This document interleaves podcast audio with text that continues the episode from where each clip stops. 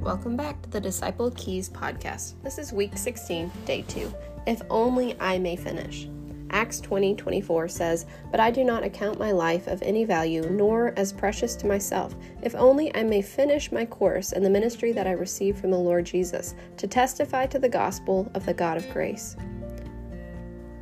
What value do you place on your own life, your dreams, your desires, your future? In today's verse, Paul does not account his life of any value, nor as precious to himself. He aims to finish his course in the ministry he received from Jesus Christ to testify to the good news of the gospel.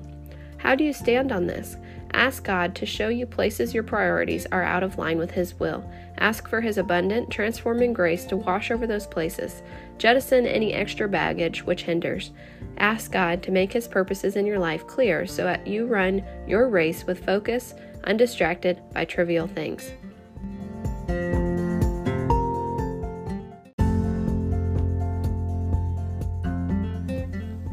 The disciples' prayer for today is Father, I desperately need a touch from you. Distractions flood my life and threaten to pull me away from you.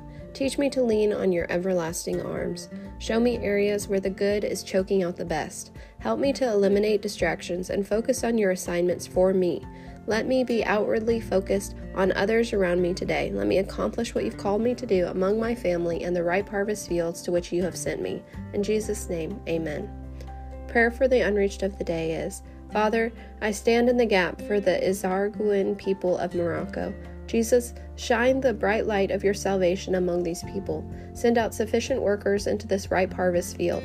Help workers among them be focused and undistracted as they proclaim the good news. Break off the chains of these people, Lord, and enable them to hear and see you as Savior and Lord.